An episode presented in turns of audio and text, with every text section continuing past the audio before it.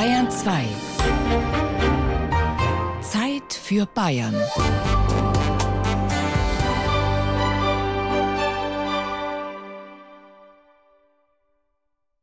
Wenn ich auf die Zeit zurückdenk, ja, wie mir dies jetzt kränkt, so in die 40er Jahre, ja, ja, es eben noch war, da sind wir schießen gegangen wie der Will auf die Nacht und haben heute alle bei was heimgebracht.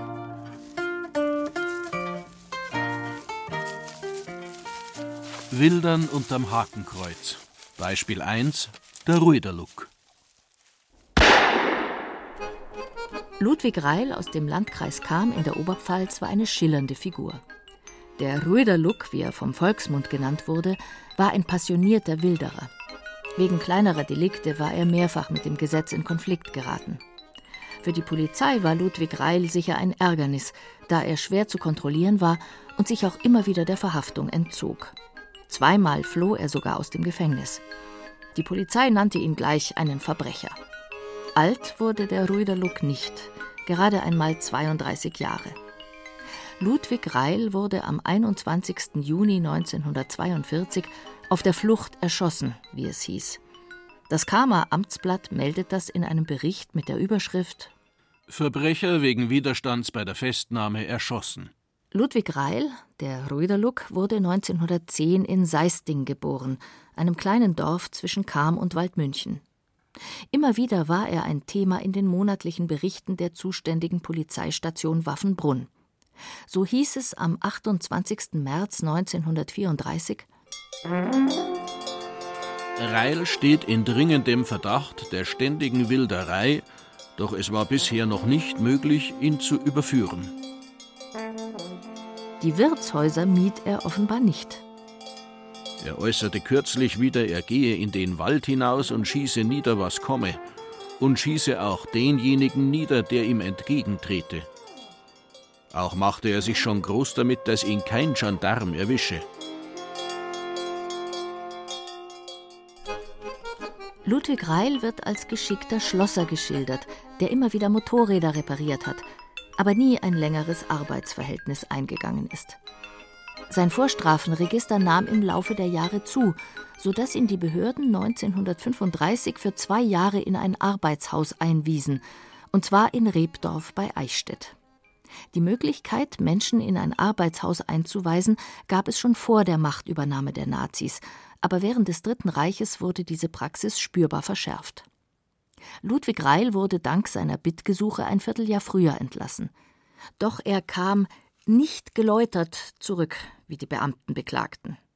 Die Kamer Polizei plädierte 1939 sogar dafür, ihn gleich ohne Prozess und Urteil aus dem Verkehr zu ziehen, wie es im Dritten Reich möglich war. Ob Reil nun überhaupt noch zu retten ist, ist fraglich.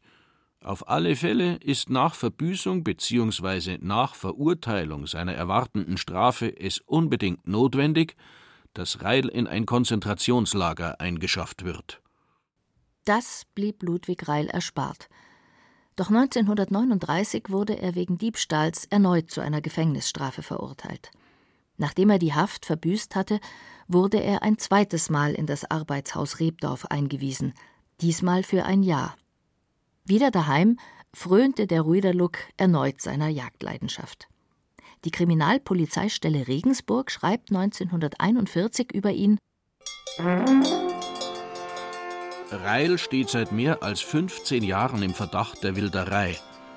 Reil trägt sich in der Kleidung jägerisch, sein Hang, er nennt es Leidenschaft zur Wilderei, artet so weit aus, dass er sich manchmal ganz frei mit dem Gewehr bewegte, in Gasthäusern von seinen Heldentaten erzählte, das manchmal auch wilderer Latein enthielt. Vielleicht ahnte oder wusste Ludwig Reil, dass ihm Ungemach drohte. Denn er meldete sich zur Wehrmacht, wollte Soldat werden, wie er angegeben hat. Doch just an dem Tag, an dem er die ärztliche Untersuchung absolviert hatte, wurde er verhaftet. Das war am 7. Juli 1941. Wenn mir nun vorgehalten wird, ich habe in der Zeit seit meiner Entlassung von Rebdorf bis zu meiner Verhaftung fortgesetzt Wilddieberei ausgeübt, so muss ich nur lachen. Es sind nur Hetzereien, denn ich habe weder ein Gewehr noch Munition. Mit Beweismaterial konfrontiert, legte der Rüderluck ein Teilgeständnis ab, wie die Polizei seine Aussage wertete.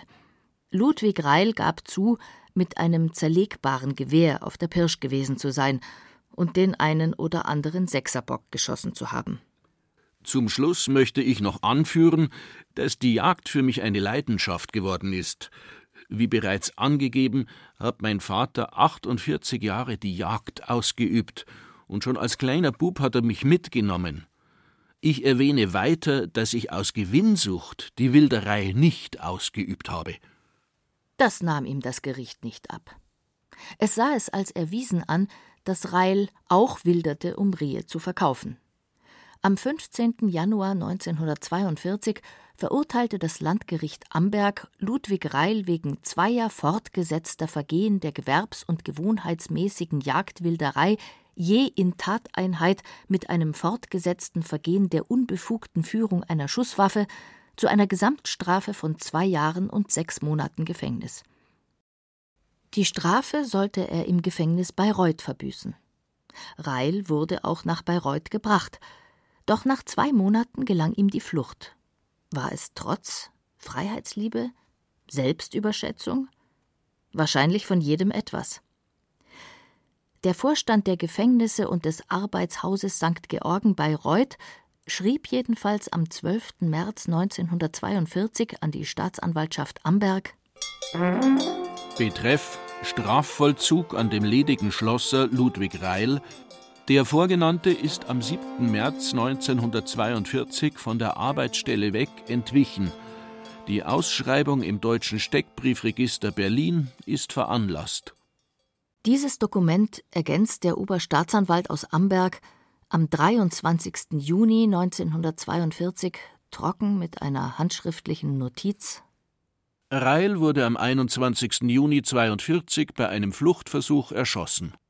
Das Amtsblatt feierte den Tod des Ruiderluck geradezu als Erfolg. Kein Wort des Bedauerns, obwohl der Mann niemand umgebracht oder ein anderes Kapitalverbrechen begangen hatte. In der 17-zeiligen Meldung heißt es dann: Als er in einem Wald bei Habersdorf nun von der Gendarmerie gestellt wurde, machte er Anstalten, sich mit Waffengewalt der Verhaftung zu entziehen. Nach mehrmaligem Anrufen schoss ein Gendarmeriebeamter auf ihn und traf ihn tödlich. Erzählt wird, dass die Polizei den Flüchtigen in eine Falle gelockt hat. Erzählt wird auch, dass Ludwig Reil freiweg vom Fahrrad heruntergeschossen wurde. Ludwig Reil war 32 Jahre alt. Da sind wir schießen gegangen, wir der Will auf die Nacht und haben heute alle bei was heimgebracht. Wildern unterm Hakenkreuz Beispiel 2 Georg Renkel Der Zamp Mit dem Tod bezahlte in der Nazizeit auch der Wilderer Georg Renkel aus der Hallertau seine Vergehen. Georg Renkel, genannt der Zamp, war offenbar ein ähnlicher Typ wie der Röderluck aus dem Landkreis Cham. Der Heimatforscher Hans Neumeier aus Hebronshausen im Landkreis Freising hat immer wieder Geschichten gehört über den Zamp und er begann sich zu interessieren für den Wilderer, der ebenfalls tragisch endete. Hans Neumeier hat Zeitungen gelesen, Akten gewälzt und Archive konsultiert. Georg Renkel war äh, Sohn aus einer kinderreichen Familie in Au in der Hallertau. Vater war Taglöhner. Der Georg Renkel hat niemals eine richtige Arbeit gefunden und hat sich halt so rumgetrieben. Man könnte sagen, ein gescheiterter, ein Taugenichts, ein Lebenskünstler, der dann in die Mühlen und Fänge des Dritten Reiches geraten ist. Georg Renkel wurde am 19. April 1910 in Au in der Hallertau geboren. Der Zamp war alles andere als eine lichtscheue Gestalt. Im Gegenteil. Noch heute erzählen sich die Menschen in den Wirtshäusern der Gegend lustige Geschichten aus seinem Leben. In sind so Streiche bekannt wie, dass ähm, für ein Maß Bier auf den Auer Kirchturm aufgestiegen ist. Dann ist die Polizei gekommen und hat gesagt, er soll runterkommen, weil sie ihn verhaften wollen. Hat er gesagt, ja, wenn sie mich verhaften wollt, dann müsst ihr schon raufkommen auf den Kirchturm. Ja, dann haben sie wieder abgezogen und der großen Jubel ins Wirtshaus begleitet worden und haben sie sich ans gelacht, weil es die Polizisten zum Nahen gehalten haben. Das Heimatblatt, die Auer Zeitung, berichtete über sein Treiben. Au in der Hallertau. Dem Gelegenheitsarbeiter Georg Renkel von hier tat die Freiheit wieder einmal nicht gut, und er drückte in der Nacht von Donnerstag auf den Dreikönigstag bei dem kriegsblinden Bürstenmacher und Krämereibesitzer Herrn Josef Sachsenhauser von hier das Gangfenster ein und wollte einsteigen. Er wurde aber von dem Besitzer gehört und musste unverrichteterweise wieder abziehen. Er war immer für Gaudi aufgelegt, aber dadurch, dass er halt äh, kein Einkommen gehabt hat, hat er auch manchmal bei den Wirte eingebrochen, im Eiskeller, hat einen Leberkas geholt. Also er war halt jemand, der wirklich in Au als bunter Vogel bekannt war, aber auch gefürchtet war und äh, als solcher auch von der Polizei immer wieder so dargestellt worden ist, dass er gemeingefährlich ist. Er war eigentlich ein guter Mensch, der zu keiner Arbeit und zu keinem geregelten Leben gefunden hat. Der Zamp schlug sich ebenso durch, gelegentlich auch mit Kleinkriminalität. Er schloss sich in den 20er Jahren der Gruppe des legendären Zichori-Wastel an. Hans Neumeier? Diese Wilderer waren zum Beispiel so kühn und so dreist, wenn da der Forstverwalter vom Baron aus Holtenhaus gekommen ist und hat die erwischt, weil die haben eine Treibjagd gehalten in die freiherrlichen Wälder und hat gesagt, was jetzt ist da? Und dann haben sie gesagt, ja, wir machen jetzt eine Treibjagd. Dann hat der gesagt, das geht nicht. Dann hat der Zichori Wassel gesagt, so, pass auf, du hast zwei Möglichkeiten. Entweder du gehst jetzt heim und lässt uns die Treibjagd abhalten oder wir schießen dir über den Haufen.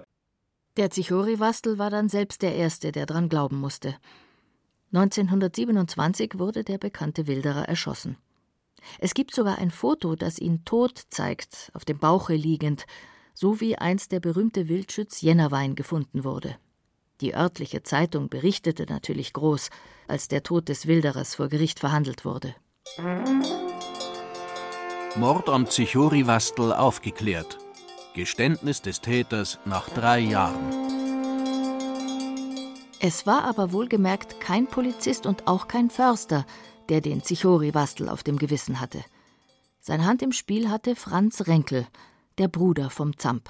Es hat ja ein paar Jahre gedauert, bis überhaupt klar war, wer der Täter war. Der Renkel, der Bruder vom Georg, hat angegeben, sie haben sich quer geschaut und da ist ein Schuss losgegangen. Und der Schuss hat den anderen genau in den Hinterkopf getroffen. Gesagt wird immer, dass es um reinwärts gegangen ist. Pfiffer hat der Kegel, Pfeifer tut mein Kegel dass das meine trifft, das was ich gewiss. Werd's die umreißen, werd's die zusammenschmeißen, wird die Gott, adieus, du schöne Welt. Werd mir nix draus machen, werd auf deine lachen, weil am Kammer finster ohne Feld. Bemerkenswerterweise war der Zichori-Wastel vorher mit dem Gesetz offenbar nicht oder zumindest wenig in Konflikt gekommen. Hans Neumeier schreibt das der Langmut des Waldbesitzers zu. Anscheinend ist es immer so im Guten abgegangen. Ich habe auch einmal gehört von einem heute noch lebenden Jäger, der gesagt hat, der damalige Besitzer des Schlosses und der ganzen Schlossherrschaft und der Güter rundum auch hat seinem Jagdaufseher befohlen, die Wilderer zwar zu stellen, aber jede Gewalt zu vermeiden. Es soll keiner erschossen werden, weil das sind Leute, die aus sein Bier trinken und da möchte er keine Gewalt haben. Also es ist immer einigermaßen abgegangen. Natürlich hat es Ärger gegeben mit den Jäger, das war klar. Die Wilderer waren ja ganz raffiniert. Die haben sie zum Beispiel in Au zum Brückenwirt eingesetzt. Da kann man zwei, drei Straßen beobachten. Da haben die gesehen, die Jäger fahren heute Richtung Osten. Dann haben sie im Westen gewählt und umgekehrt. Also die haben sich auch ein bisschen aus dem Weg gegangen aber es ist immer einigermaßen klimpelig abgegangen. Gut, ab und zu hat es wieder mal Hausdurchsuchungen gegeben, da ist wieder mal ein Wild beschlagnahmt worden. Wenn ich so lese, hat sich das alles im Bereich von sehr, sehr armen Leid abgespielt, wo der Zichori-Wastel auch geschaut hat, dass die auch mal zu einem guten Essen, zu einem Fleisch kommen. Er ist deshalb auch so hoch angesehen gewesen, weil er halt auch auf die kleinen Leute geschaut hat. Nach dem Tod vom Zichori-Wastel zerfiel die Gruppe. Der Zamp wurde genau wie der Rüderluck auch zweimal in das Arbeitshaus Rebdorf bei Eichstätt eingewiesen. Und auch der Zamp wurde immer wieder rückfällig bis dann irgendwann das Jahr 1938 zurückkommt, wo dann dieser Himmler-Erlass greift und die Behörden angewiesen werden, solche Elemente, die also nicht arbeiten, die Berufsverbrecher sind, äh, bei 20 Vorstrafen waren wir damals Berufsverbrecher, heute aus dem Verkehr zu ziehen. Heinrich Himmler, der sogenannte Reichsführer SS und Chef der deutschen Polizei, ordnete 1938 eine Verhaftungswelle an als Berufsverbrecher, Vorbeugehäftlinge oder zur polizeilichen Sicherungsverwahrung wurden überwiegend Männer verhaftet, die wegen unterschiedlicher Delikte vorbestraft waren. Der Zamp, Georg Renkel, kam in das KZ Dachau. Er hat anscheinend lang nicht begriffen, wie ernst die Angelegenheit ist. Er hat vermutlich nicht glauben können oder auch zunächst einmal auch nicht so gewusst, dass sein Lebenswandel ja, im Dritten Reich in eine Katastrophe führen kann, nach meinem Eindruck. Wie er das erste Mal dann in Mainburg sitzt, wo er wohl eröffnet wird, dass er nach München kommt, schreibt er einen verzweifelten Brief an die Behörden, ans Landratsamt, wo er halt darlegt, dass er ja eigentlich zum Gemeinwesen was beitragen möchte, dass er auch ein Mitglied des Gemeinwesens der Gesellschaft ist und dass man ihn halt freilassen soll, er könnte durch Bauernarbeit berichten und so weiter. Ich denke, da ist ihm das erste Mal dann klar geworden, dass es um sein Leben geht, dass es schwierig wird. Der Zamp wurde am 14. März 1938 in das KZ Dachau eingeliefert und erhielt die Häftlingsnummer 13647. Ein halbes Jahr später, im Oktober 1938, überstellte ihn die SS in das KZ Flossenbürg, das erst im Mai 1938 gegründet worden war. Die Häftlinge sollten hier als Arbeitssklaven der SS in den Steinbrüchen Granit für die Prachtbauten des Führers abbauen. Die Häftlinge, die zum Aufbau des Lagers eingesetzt wurden, waren sogenannte Kriminelle aus dem KZ Dachau. Mit dabei Georg Renkel. Er kommt ins KZ, weil er halt in die Kategorie Berufsverbrecher eingestuft wird. Er ist gemeingefährlich, er erhält den grünen Winkel und nach einiger Zeit kommt er zurück nach Dachau, kaputt gearbeitet, wohl von Flossenbürg und verbringt dann noch einige Tage oder Wochen in Dachau und wird dann in einem sogenannten Invalidentransport nach Hartheim in Oberösterreich gebracht, wo er dann vergast worden ist. In Hartheim bei Linz haben die Nazis psychisch kranke Menschen vergast, etwa aus der damaligen Heil- und Pflegeanstalt Karthaus-Prüll in Regensburg. Hier wurden aber auch KZ-Häftlinge umgebracht. Georg Renkel wurde am 24. April 1942 ermordet. Wie der Rüderluck war der Zamp erst 32 Jahre alt, als er starb. Heute findet sich sein Name im Totenbuch der KZ-Gedenkstätte Dachau und auf einem Denkmal in Hartheim bei Linz. Ja, ich schaue das als sehr tragische Sache an, dass jemand, der aus kleinen Verhältnissen kommt, der niemals in die 20er Jahren in der schwierigen Zeit wohl in einen Arbeitsprozess sich hat eingliedern können, weil er vielleicht auch keine Arbeit gefunden hat, keine Lehre gefunden hat, der vielleicht einen gewissen Freiheitsdrang gehabt hat, ein gewisses Filou war, dass der dann zum Schluss ja elendiglich anonym in Hartheim vergast wird. Da sind wir schießen gegangen wie der Will auf die Nacht und haben heute alle bei was heimgebracht.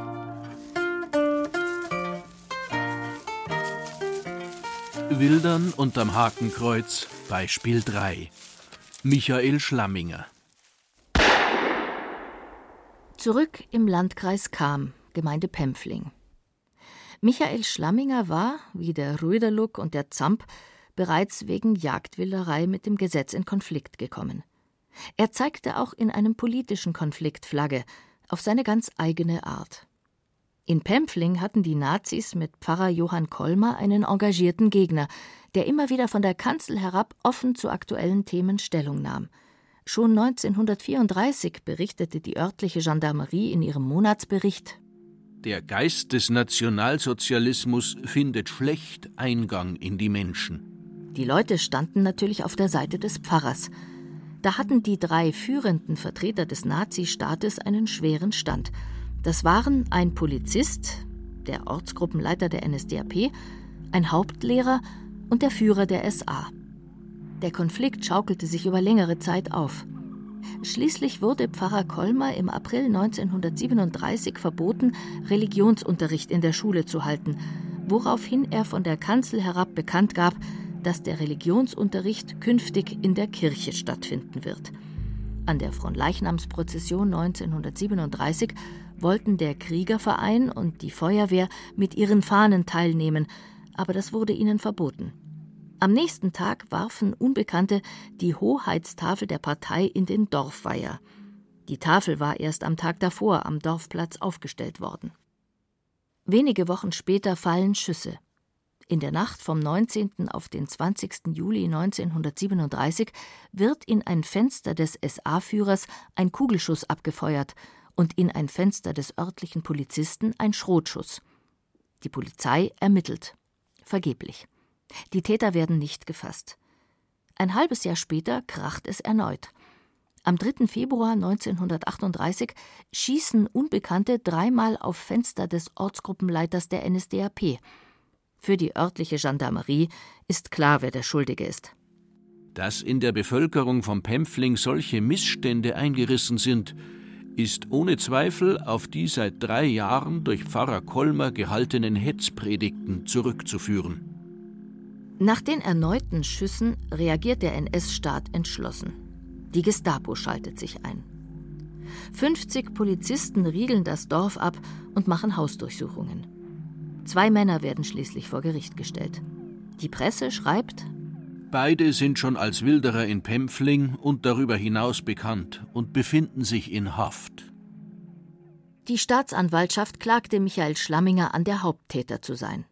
In den Ermittlungen gegen ihn berichtet die Kriminalpolizei Regensburg, dass in dieser Ecke seit Jahren stark gewildert wird und die Wilderer mit Frech, Roh und Verschlagenheit zu Werke gingen. Sie hätten auch Treibjagden in den umliegenden Wäldern abgehalten.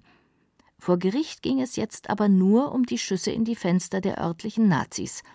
Die Presse schreibt Sondergericht tagt in Kam. Die verbrecherischen Anschläge in Pempfling werden gesühnt. Das Sondergericht Nürnberg reist extra zu einer öffentlichen Verhandlung an, die in der Kreisstadt Cham stattfindet. Den Vorsitz führt Landgerichtsdirektor Dr. Oswald Rotaug, ein fanatischer Nazirichter. Das Gericht macht aus den Schüssen, die nicht gezielt auf Personen abgegeben wurden, einen Mordversuch und nennt Schlamminger einen Verbrecher. Entsprechend hart ist das Urteil. Schlamminger zweimal zum Tode verurteilt. Der Mittäter gesteht und erhält drei Jahre Gefängnis. Das Gericht versucht Schlamminger als einen vom Pfarrer verhetzten Psychopathen hinzustellen, betonte aber gleichzeitig den politischen Charakter des angeblichen Verbrechens. Die Beweisaufnahme ergab, dass in der Ortschaft Pempfling durch die Predigten des Pfarrers Kolmer eine überaus gespannte Atmosphäre geschaffen worden war, aus der allein heraus sich eine Erklärung für das Zustandekommen der verbrecherischen Anschläge finden ließ. Die Gestapo vernahm in der Haft immer wieder einen Mitgefangenen von Michael Schlamminger, der ihn aushorchen sollte. Auf die Frage, warum er geschossen habe, habe Michael Schlamminger gesagt, damit die nicht zu groß werden. Gemeint habe er die örtlichen Nazis, denen man es gezeigt habe, dass sie nicht alleine da seien. Angst oder zu viel Respekt vor staatlichen Autoritäten hatte er offenbar nicht. Dabei hatte Michael Schlamminger den Nazistaat sicher unterschätzt. Hingerichtet wurde er aber nicht. In der Presse war zu lesen: Kam, von Führer begnadigt. Der Führer hat den 60-jährigen Michael Schlamminger aus Pempfling, der zum Tode verurteilt worden ist, zu einer zehnjährigen Zuchthausstrafe begnadigt. Michael Schlamminger rettete diese Begnadigung nicht. Er starb am 9. Oktober 1943 im KZ Mauthausen, angeblich an Herzversagen. Michael Schlamminger, Georg Renkel und der Ruiderluck. Drei Wilderer aus Bayern, die in der Zeit des Nationalsozialismus in die Mühlen der Justiz geraten sind. Alle drei haben das nicht überlebt.